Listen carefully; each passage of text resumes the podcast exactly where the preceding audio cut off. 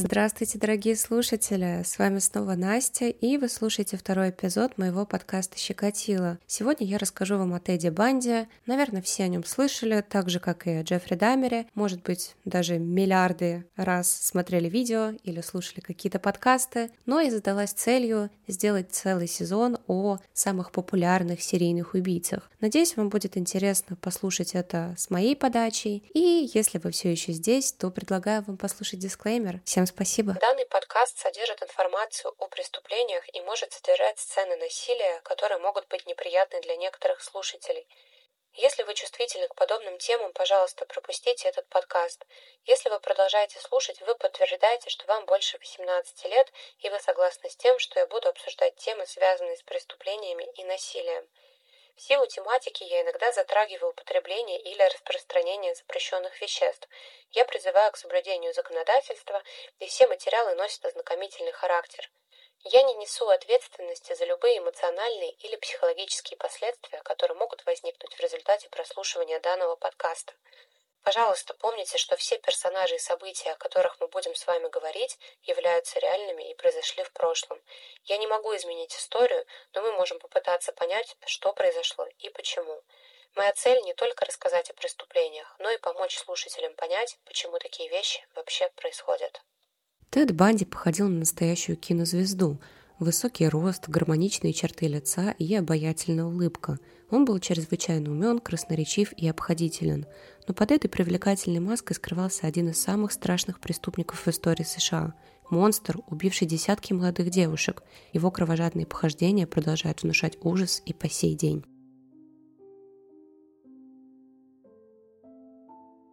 В 1970-е годы симпатичный студент-юрист с дипломом психолога из христианской семьи никак не попадал под профиль типичного маньяка.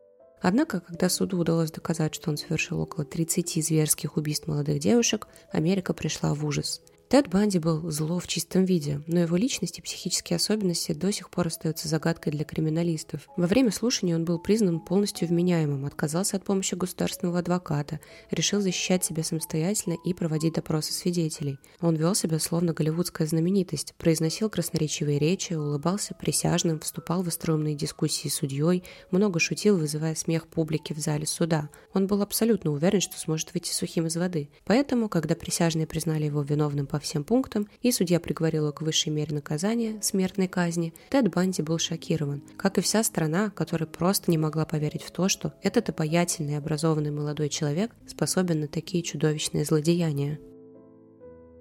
Садистские наклонности убийцы-маньяков, как мы все привыкли, принято искать в детстве, но ранние годы нашего героя прошли достаточно спокойно. Я не животное и не сумасшедший, у меня нет раздвоения личности, я обычный человек – с таких слов Тед Банди начал рассказ о себе в своем интервью, который согласился дать в 1980 году в обмен на пересмотр своего дела. Серийный убийца впервые решился рассказать свою историю прессе, так, как видел ее сам. Стивен, журналист, попросил его начать с воспоминаний о детстве на что Тед лишь усмехнулся. Всех привлекает идея, причины и следствия, возможность сказать «Да, отец бил его в детстве, мы видели это, когда он был ребенком, но это чушь собачья», — сказал он. В моей биографии не было ничего, чтобы указывало на то, что я способен совершить убийство. Тед пояснил, что считает детство одним из самых счастливых периодов своей жизни, а попытки психологов обнаружить детские психологические травмы, которые превратили его в маньяка, смехотворными. По его словам, он вырос в любящей семье, где не было места насилию, ссорам или вредным привычкам. Теодор Банди родился в доме матерей-одиночек 24 ноября 1946 года. Место рождения Берлингтон, штат Вермонт. Мать его принадлежала к уважаемой и состоятельной филадельфийской семье. Тед появился на свет в результате ее бурной, но короткой любви солдатам, вернувшимся из Европы после Второй мировой войны. Почти четыре года молодая одинокая женщина прожила со своим сыном в доме родителей, подвергаясь унижениям и упрекам. 1949 году она переехала в Такому, расположенную в 60 километрах к югу от Сиэтла. В Такоме Тед обрел новую родину. В 1951 году мать его вышла замуж. От ее брака с Джоном Банди, низкорослым, скучным и вялым по натуре поваром, работавшим в военном госпитале, появилось еще четверо детей. Тед, усыновленный отчимом, прекрасно ладил со своими братьями и сестрами. Он всегда был хорошим мальчиком, убежденно заявила его мать журналисту, бравшему у нее интервью сразу после ареста сына. В школе он учился лучше других. В нашей семье никто не понимает, как он мог оказаться замешанным в этих убийствах. И все, кто знают Теда, не верят, что он способен на это. Даже психиатры считают, что мой мальчик абсолютно нормален. Впрочем, воспоминания одноклассников и соседей несколько расходятся с версией его семьи. Они говорили, что юный Тед производил впечатление достаточно замкнутого мальчика, который только хотел казаться лучшим. У него были проблемы с речью и налаживанием социальных контактов, а результаты школьной аттестации были далеки от блестящих. Некоторые считали, что на психическое состояние мальчика сильное влияние оказала семейная тайна, которую Тед узнал только в подростковом возрасте – его мать забеременела им, не будучи замужем. Чтобы скрыть этот позор от общественности, ее родители решили выдать Теда за собственного ребенка. Таким образом, мальчик долгое время считал родную маму старшей сестрой, но позже нашел свое свидетельство о рождении и с удивлением обнаружил правду. Психологи высказывали предположение, что тот эпизод серьезно сказался на психике будущего серийного убийцы, но сам Тед откровенно смеялся над данной гипотезой. По его словам, многие дети по всей стране оказывались в схожей ситуации – но это не превращало их в маньяков.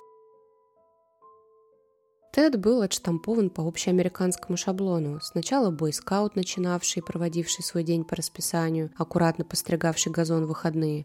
Потом прилежный ученик средней школы, член легкоатлетической команды. Уже тогда у него появились подружки. Позже и они, и те, что сменили их в Вашингтоне, где Тед был студентом-юристом, рассказывали на следствии суде, что в постели Тед проявлял садистские наклонности. Особенно он любил жестокие игры в господина и рабыню. Ну, это мы с вами забежали немножечко вперед.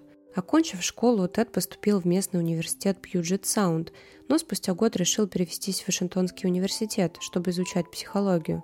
Профессора отзывались о нем как о старательном студенте, который тянулся к знаниям. В 1972 году Тед получил диплом, но никак не мог определиться с профессиональной сферой, в которой он хотел бы реализовать себя. В Сиэтле он провел зиму, перебиваясь случайными заработками, а потом в 1969 году ни с того ни с сего уехал в Филадельфию.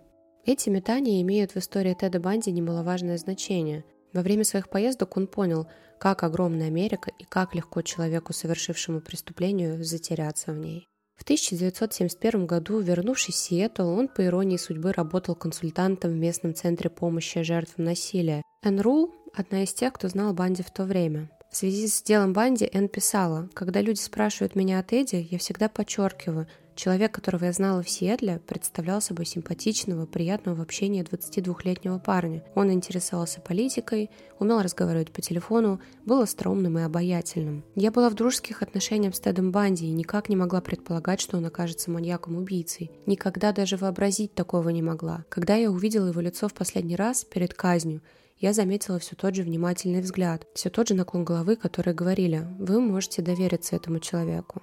Во время работы в Сиэтле Банди написал брошюру на тему об изнасиловании, где непроизвольно проявил свою сущность в таких сторонах. Многие насильники вовсе не являются больными людьми. Это личности, которые верят, что могут безнаказанно навязать свою волю другим. Он составил нечто вроде инструкции, заглавленной «Так женщины должны защищаться от насильников». Вот его рекомендации. Никогда не отвечайте незнакомому мужчине, когда он с вами заговорит. Никуда не ходите с незнакомцем, даже если он обаятелен, и не садитесь в его машину. А если вы окажетесь в безвыходном положении, то вам остается лишь одно – не оказывайте сопротивления, отдайтесь ему и хорошенько запоминайте детали, одежду насильника и диалект, на котором он говорит. Вскоре он решил попробовать свои силы в политике. Будучи прямолинейным республиканцем, Тед устроился работать в штаб Дэна Эванса, губернатора Сиэтла. Молодой человек принял деятельное участие в кампании по перевыборам, параллельно изучая то, как политики формируют свой образ в глазах общественности. Когда я впервые встретил Теда, он работал на республиканскую партию, рассказывал его коллега и друг Марлин Вортман. Он был очень милым человеком, парнем, за которого хочется выдать свою сестру. Тед использовал все свое природное обаяние на благо компании. Он ходил на общественные приемы и ужины, много общался с людьми и записывал все слова конкурента Дэна Эванса, демократа Расселине, чтобы впоследствии использовать их против него. И его усилия не прошли даром. «Не верится, что сделанное мной интересно прессе», – скромно признавался Тед репортером. «Моя роль в компании столь незначительна, что мне неудобно от такой известности. Однако тогда он явно лукавил. В действительности Тед очень любил быть в центре общественного внимания. В начале 70-х э, Тед Банди начал встречаться со своей однокурсницей по Вашингтонскому университету по имени Стефани Брукс. Девушка была из очень богатой семьи, гораздо выше него по статусу. Но этот факт не сильно смущал Теда, по его собственным словам. Более того, благодаря Стефани у него появился шанс подняться по социальной лестнице, о чем он так сильно мечтал. Приблизительно в то же время Тед приобрел машину, желтый Volkswagen Жук, и решил получить второе высшее образование по юридической специальности. Казалось, что теперь у него все под контролем, и он уверенно идет на пути к своей цели – обеспеченной и респектабельной жизни в высших кругах общества. Но неожиданно красивая картинка будущего начала рушиться, как карточный домик. Летом в 1973 года он получил результаты вступительных испытаний, которые были весьма посредственны. Тед понял, что его не примут ни в один престижный университет и был вынужден остановить свой выбор на юридической школе университета Puget Sound. Это был серьезный удар по репутации и собственному эго. Затем начались проблемы с девушкой. Различия в социальном статусе наконец стали настолько серьезными, что Стефани решила уйти от Теда. Она перестала отвечать на его письма и полностью исчезла из его жизни. Конец того лета стал для меня черной дырой. Это был настоящий кошмар, признавался Тед. 1 февраля 1974 года студентка Вашингтонского университета и ведущая прогноза погоды для лыжников по имени Линда Хилли не появилась на работе. Соседки девушки слышали, как утром в ее комнате прозвенел будильник и думали, что она уехала на радиостанцию. Ее кровать была аккуратно заправлена, а в комнате царил порядок. Однако Линда не появилась дома ни к вечеру, ни на следующий день. Казалось, девушка просто исчезла. Когда в ее квартиру приехали полицейские, они обнаружили лишь несколько небольших следов крови на матрасе. Больше никаких улик стражи порядка не нашли. Оставалось лишь надеяться на то, что Линда еще жива и рано или поздно вернется домой. Тем временем в Сиэтле пропала еще одна девушка, студентка Донна Гейл Мэнсон, которая отправилась из кампуса на джазовый концерт, но так туда и не дошла. Полиция вновь развела руками и составила еще одно дело о пропаже. Паники в регионе не было, пока не стало известно о еще четырех исчезновениях э, в других юрисдикциях штата Вашингтон. Когда же выяснилось, что практически каждый месяц с февраля по июнь без следов пропадала молодая женщина, общественность охватил страх. Девушки боялись выходить на улицу в темное время суток, да и днем старались ходить парами или тройками. Тем временем у полиции все еще не было никаких улик, которые могли бы приблизить их к разгадке шести таинственных исчезновений. 14 июля 1974 года в штате Вашингтон стояла прекрасная погода, поэтому около 40 тысяч человек отправились на пляж озера. Там было много молодых девушек, впервые за долгое время они чувствовали себя в безопасности, потому что их окружали другие отдыхающие. Но в какой-то момент этого солнечного дня обнаружилось, что пропали 23-летняя Дженнис От и 18-летняя Деннис Насланд. Это было просто немыслимо. Обе девушки приехали отдохнуть в компании друзей, всегда находились на виду, но внезапно исчезли. На следующий день полиция начала допрашивать всех, кто был на пляже 14 июля, и, наконец, у них появились первые зацепки. Некоторые отдыхающие рассказали, что видели рядом с Дженнис и Деннис молодого человека, приятной наружности, но с загипсованной рукой, который просил о помощи. Обе девушки охотно разговаривали с незнакомцем и согласились пойти с ним на парковку, чтобы погрузить парусник на его желтый Volkswagen Жук, больше их никто не видел в живых. Также несколько свидетелей запомнили, что таинственный незнакомец представился Тедом. Теперь следователи знали модели цвет машины похитителя, а также его предполагаемое имя. С помощью свидетелей они смогли создать достаточно точный фоторобот, листовки с которым разослали по всему Сиэтлу. Параллельно с этим полиция начала составлять список подозреваемых, и он оказался достаточно большим. В штате Вашингтон были тысячи обладателей Volkswagen Жук, которых звали Тед или Теодор. У полиции не хватало ресурсов, чтобы допросить их всех. К тому же они не могли знать наверняка, что похитителя в действительности звали Тед. На горячую линию также поступали сотни звонков граждан, которые якобы видели преступника или подозревали кого-то из своих знакомых. Оперативная группа по этому делу старалась принимать во внимание все версии, но подробно разрабатывать каждую из них не было возможности. В августе в полицию позвонила девушка, которая представилась Элизабет Клэпфер – она была обеспокоена поведением своего молодого человека. Его звали Тед Банди, и он был обладателем желтого Volkswagen Жук. Она встречалась с ним уже несколько месяцев, но что-то в нем ей казалось подозрительным. Он упомянул случай, когда он следил за девушкой из общежития, рассказывала Элизабет. Он следил за людьми, когда гулял поздно вечером. Он старался прекратить это, но все равно делал. Девушка также призналась, что нашла мешок с женским бельем в его квартире, нож в машине и несколько гипсовых повязок. Следователи вспоминали, что Элизабет была крайне напугана, но не была уверена в своих подозрениях. В нашей повседневной жизни не было ничего, чтобы указывало на то, что он жестокий человек, способный на такое, добавила она. Тем не менее, полицейские заинтересовались ее показаниями, ведь Тед Банди подходил по многим критериям. Помимо имени и модели автомобиля, он учился в Вашингтонском университете в одной группе с девушкой-радиоведущей, которая пропала в феврале, проживал в Сиэтле и не имел подтвержденных алиби на время исчезновения жертв. Теперь оперативной группе нужно было лишь весомое основание для его задержания, ведь физически его ничто не связывало с этими инцидентами. Они показали фотографию Теда Банди свидетелям с озера, но, к их изумлению, 7 из 8 очевидцев сказали, что Тед Банди и таинственный похититель Тед – это два разных человека. Постепенно в причастности молодого человека Элизабет к исчезновениям девушек стали сомневаться и сами следователи. Старательный студент-юрист без судимости был далеко не самым очевидным подозреваемым по этому делу. Вскоре двое охотников, которые прогуливались 6 сентября по окрестностям озера, сообщили о страшной находке. В нескольких километрах от места исчезновения Дженнис От и Деннис Насланд были обнаружены останки этих девушек, а также несколько лишних костей. Как впоследствии заключили следователи, они принадлежали более ранним жертвам маньяка. Исследовав все обнаруженные фрагменты тела, они поняли, с кем в действительности имели дело. Серийный убийца-потрошитель, который насиловал и убивал молодых женщин с особой жестокостью, после чего выбрасывал их останки на съедение диким зверям. Тем временем Тед Банди расстается с Элизабет Клэпфер и переезжает в Солт-Лейк-Сити, чтобы поступить в университет Юта. Там же он становится членом Церкви Иисуса Христа Святых последних дней.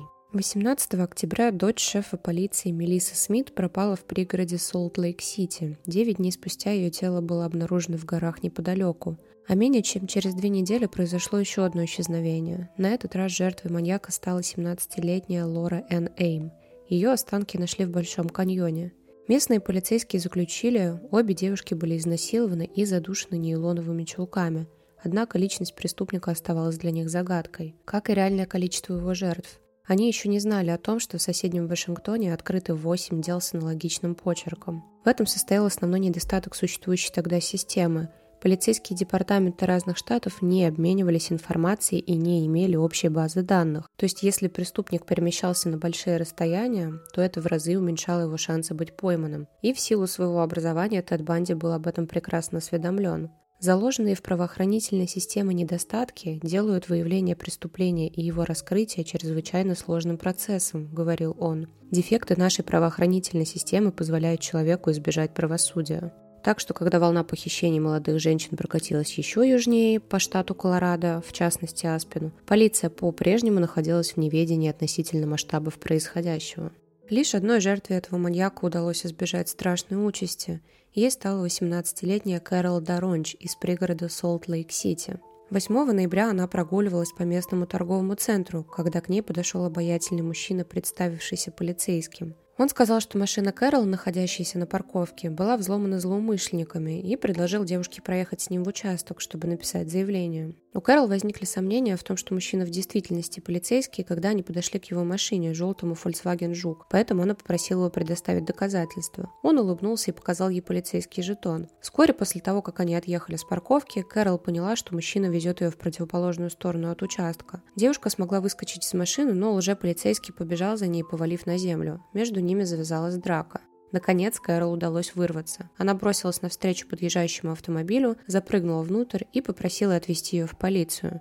Девушка в деталях запомнила нападавшего и написала на него заявление. Однако шли недели, а затем и месяцы, но его никак не удавалось отыскать. Однажды ночью в августе 1975 года полицейский, патрулировавший один из округов Юты неподалеку от Солт-Лейк-Сити, заметил автомобиль, который ехал с выключенными фарами. Ему показалось это подозрительным, поэтому он его остановил. Это был Volkswagen Жук, за рулем которого находился Тед Банди. Полицейский вспомнил, что машину похожего человека разыскивают за похищение Кэрола Доронч и доставил нарушителя в участок. Все это время Тед Банди сохранял холодную невозмутимость и добился того, чтобы его отпустили под залог. Когда ему сообщили, что будет проведено следственное опознание, на которое пригласят Кэрол, он занервничал. Однако быстро взял себя в руки и, как ему казалось, нашел выход из ситуации. В день опознания Банди доставили в участок, но его внешность изменилась довольно кардинальным образом. Он переоделся, сделал другой пробор и тщательно побрился. Однако даже это не помешало Кэрол узнать в нем своего похитителя. Вскоре Тед предстал перед судом, был признан виновным и приговорен к неопределенному сроку тюремного заключения от 1 до 15 лет по законам штата. Сначала о деле Банди написали местные газеты, а затем на эти публикации обратили внимание журналисты других изданий. Наконец, на передовице Вашингтонской газеты появилась статья под заголовком «Может ли Тед из Юты быть тем же самым человеком, что и Тед из Сиэтла?» Общественность начала широко обсуждать этот вопрос, а полицейские разных штатов, где происходили убийства молодых девушек, стали приезжать в Юту, чтобы допросить Теда Банди по своим делам. Страшный клубок преступлений начинал распутываться.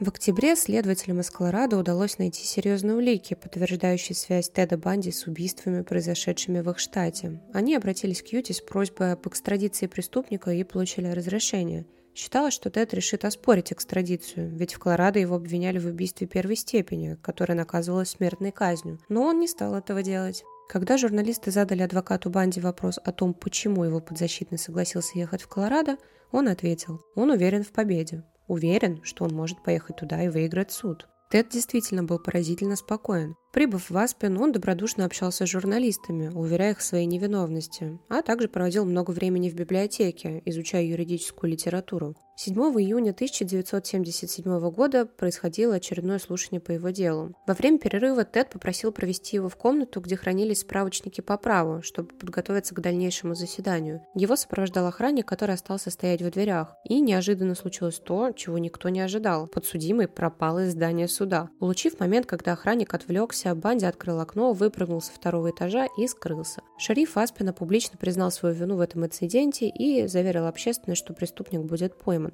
На протяжении шести дней Тед скрывался в горах, но ужасные погодные условия и голод заставили его спуститься в город. Его вновь задержали и заключили под стражу. За несколько дней в бегах Банди потерял 11 килограмм веса, но, судя по знаменитым фотографиям, сделанным после его задержания, ничуть не утратил своей нарциссической самоуверенности. Он улыбался объективом фотокамер и здоровался со знакомыми журналистами в огромной толпе. После побега надзор за Банди был ужесточен, тюремным охранникам выдали новые рекомендации, а на камеру преступника повесили два дополнительных замка. Но в канун нового 1978 года ему удалось совершить повторный побег, гораздо более изобретательный и продуманный, чем предыдущий. Похудев до 63 килограмм, Банди протиснулся в люк на потолке тюремной камеры, пробрался по перекрытиям до квартиры одного из тюремщиков, где переоделся в униформу и вышел через парадный вход. Шли дни и недели, но обнаружить местоположение преступника полиция не могла. Шокирован был не только маленький Аспин, но и штат Колорадо. Тед Банди мог отправиться по местам былой славы, дописывая свою серию кровавых преступлений. К делу подключились даже агенты ФБР. Они внесли Теда Банди в список особо разыскиваемых преступников и отправили своих людей в Штаты, куда он мог вернуться. Но ФБР не учли того, что ищут совсем нетипичного маньяка.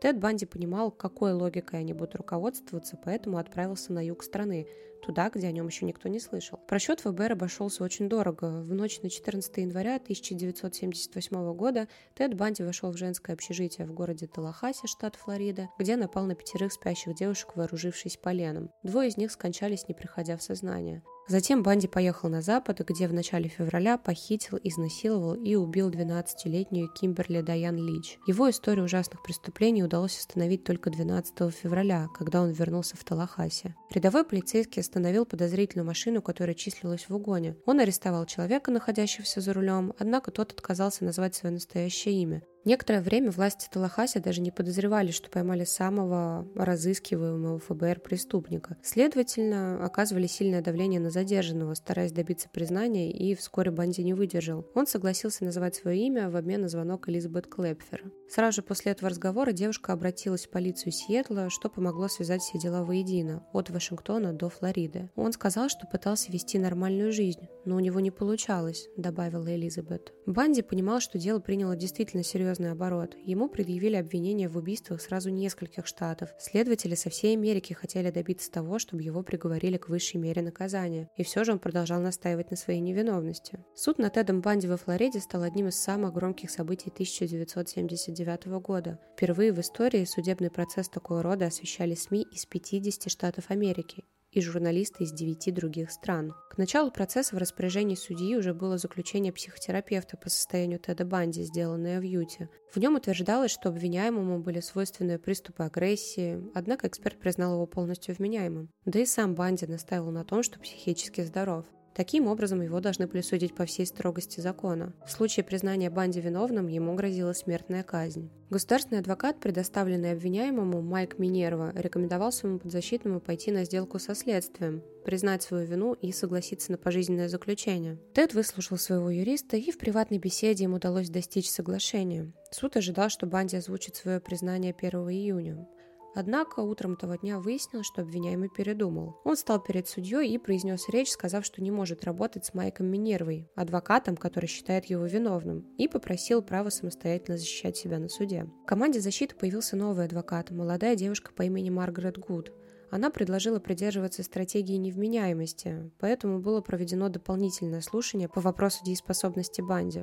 Желание Банди все контролировать в купе с самолюбованием добавляло проблем другим адвокатам защиты, которые просто не знали, как реагировать на его спонтанные выступления. Так, например, внезапно Тед решил провести перекрестный допрос свидетеля обвинения, полицейского, который первым прибыл на место преступления. Банди попросил его подробно описать увиденное, как бы оживляя картину кровавого месива. Это было на руку лишь стороне обвинения. То, что он просил в мельчайших деталях рассказать, что он увидел, впервые туда попав, снова и снова, можно объяснять тем, что он видел место преступления ранее, насладился его видом и жаждал повторения, говорила Маргарет Гуд. Это сбивало с толку, не было в интересах Теда и ставило нас, защитников, в очень сложное положение. Наконец, обвинение предоставило неопровержимые доказательства вины – отпечатки зубов Теда Банди. Они совпали со следами, оставленных на телах жертв. У защиты не было достаточно аргументов, чтобы опровергнуть этот очевидный факт. В тот момент присяжные уже начали склоняться на сторону обвинения. Впрочем, им потребовалось около шести с половиной часов, чтобы принять окончательное решение по этому делу. Они вынесли свой вердикт. Банди был признан виновным по всем пунктам, а судья Эдвард Ковард назначил ему высшую меру наказания – казнь на электрическом стуле. «Я считаю трагедией то, что такой умный молодой человек оказался на скамье подсудимых», – произнес тогда судья. «Вы могли бы стать прекрасным адвокатом. Признаюсь, я был бы рад, если бы рядом со мной работал такой блестящий юрист, но вы избрали другой путь». Далее Банди начал гастролировать по разным штатам, коллекционируя обвинения в убийствах. И на всех этих процессах присутствовали молодые женщины, лично с ним незнакомые, но заинтригованные его личностью. Журналисты спрашивали их о том, зачем они вообще приходят. «Я не знаю», – беспечно говорили они. «Он такой красивый, он просто не мог совершить убийство». Но одна из них особо выделялась. Это была Кэрол Энн Бун, женщина, с которой Банди работал в Центре помощи жертвам насилия в Сиэтле. На одном из судебных процессов Тед даже попросил ее выступить свидетелем своей защиты. Она согласилась. Кэрол описала подсудимого как доброго, сердечного и терпеливого человека. Внезапно Банди перебил женщину и спросил, глядя ей в глаза, «Ты выйдешь за меня замуж? Я правда хочу жениться на тебе». Кэрол ответила «да». Вероятнее всего, это было шоу для присяжных, ведь по окончании этого судебного заседания Теду должны были вынести очередной приговор. Присяжные признали Банди виновным. Впрочем, осужденный продолжил видеться с Кэрол, даже находясь в камере смертников, и в 1982 году у них родилась дочь. Апелляции не принесли результатов, и Теда Банди отправили в тюрьму дожидаться исполнения смертного приговора. Разумеется, он не хотел умирать, поэтому всеми возможными способами пытался оттянуть казнь. Он согласился сотрудничать с ФБР, которая в 1980-х занималась созданием психологических портретов серийных убийц. Тед Банди был им очень интересен, потому что представлял собой новый, ранее неизвестный тип преступника. Умный, яркий, харизматичный, человек с дипломом психолога, который совершал чудовищные убийства. Биллу Хагмайеру, специальному агенту ФБР, удалось установить доверительный контакт с Банди. Он часто посещал его в тюрьме, а их разговоры могли длиться часами. Он задавал вопросы Теду, чтобы понять его образ мышления и мотивы совершенных преступлений, но серийный убийца предложил ему не ограничиваться составлением собственного профиля. «Когда я заходил, он уже ждал меня с газетными вырезками об убийствах», рассказывал Хагмайер. Над некоторыми я работал, а про другие даже не знал. Он предлагал, составим профиль по этому делу, и он был очень хорош. Он говорил, я думаю, этот человек сделает так и так. Может, вам стоит сделать это и то? Он дал нам много пищи для размышлений. В октябре 1984 года Банди также предложил свою помощь детективу Роберту Кэппелу в деле об убийце из Грин-Ривер – он составил грамотный и достаточно подробный психологический портрет преступника, однако полиция это проигнорировала. В результате убийца находился на свободе еще 17 лет. На протяжении 9 лет Теду Банди удалось трижды добиться отсрочки казни. Накануне новой даты исполнения приговора он предложил рассказать о своих ранее неизвестных жертвах и показать места их захоронений – но все уже порядком устали от этих манипуляций, и губернатор Флориды Боб Мартинес объявил о том, что больше никаких отсрочек не будет. И 24 января 1989 года в 7.16 утра по североамериканскому восточному времени Тед Банди был казнен на электрическом стуле. Огромная толпа обычных граждан, собравшихся на поле около тюрьмы, с фейерверками и ликованием провожали отъезжающий катафалк с телом серийного убийцы. Теперь Америка могла вздохнуть спокойно. Вот и закончилась история Теда Банди. Надеюсь, вам было интересно ее слушать. Спасибо всем огромное, кто дослушал этот эпизод до конца. Всех благодарю сердечно за большую, просто огромную поддержку. Спасибо за лайки, за отзывы. Мне очень приятно и очень важно это видеть. И предлагаю всем подписаться на мой бусти. Хочу его развивать дальше и буду рад вас там видеть. Всем спасибо, всем пока.